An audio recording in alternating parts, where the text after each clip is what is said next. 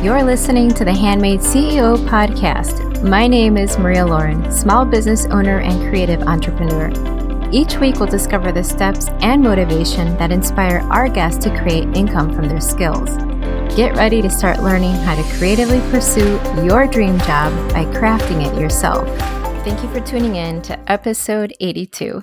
In today's solo show, I'd like to focus on work style. I don't mean style in terms of clothing. I'm referring to the personality and qualities that make up your natural work style. At times, you might feel like the stars have aligned and a particular project is the epitome of fun. Other times, it might feel like a project is sucking the life out of you. Ever wonder why? It might just be because you're naturally inclined to some tasks more than others. Let's take a look at the different styles to figure out what makes you a great business owner and what tasks you might consider outsourcing. Let's first go over what your work style means. It's really just a preference of how you like to complete and organize your work. Knowing your work style will help you be more productive. It allows you to focus on the talents you are most gifted at while helping you to understand how to collaborate with others. After all, anyone that you outsource to should also be working in their zone of genius.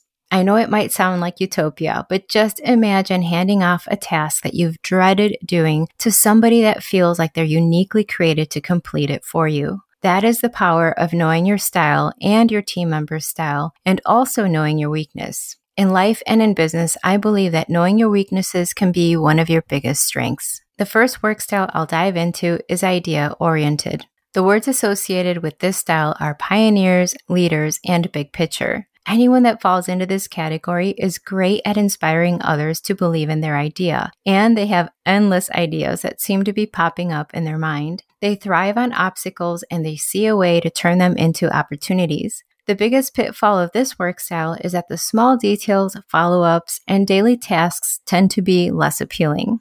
The second style is detailed.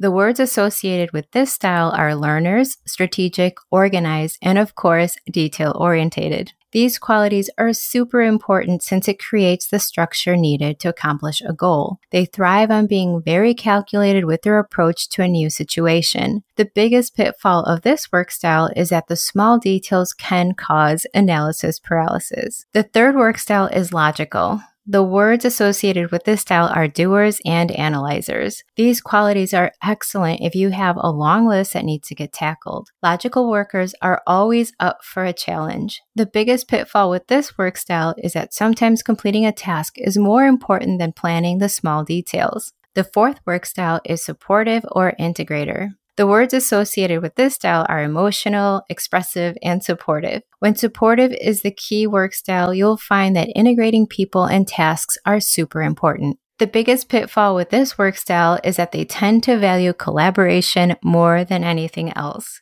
Don't worry if you're not entirely one or the other. It's possible to be a combination. I know I'm primarily idea orientated and secondly logical.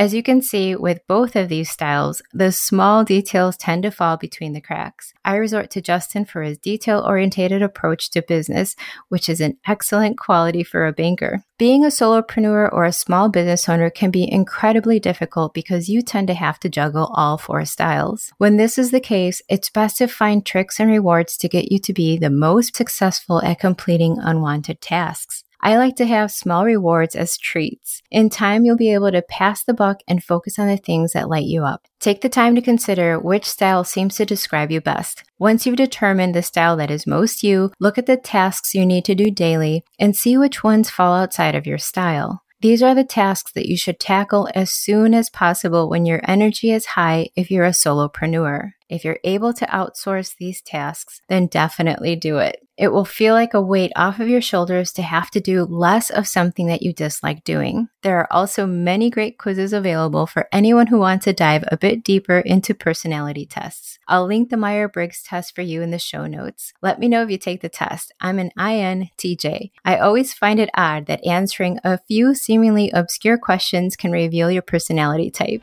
Thank you so much for tuning in, subscribing, and for leaving a review. I'm so grateful for you. I'll see you next time. Thank you so much for listening to the Handmade CEO podcast. Don't forget to check the show notes to get a glimpse of today's featured guest and special offers. If you love the show, leave a review and share this episode with a friend. Thanks for tuning in. Now it's your turn to start handcrafting your dream job.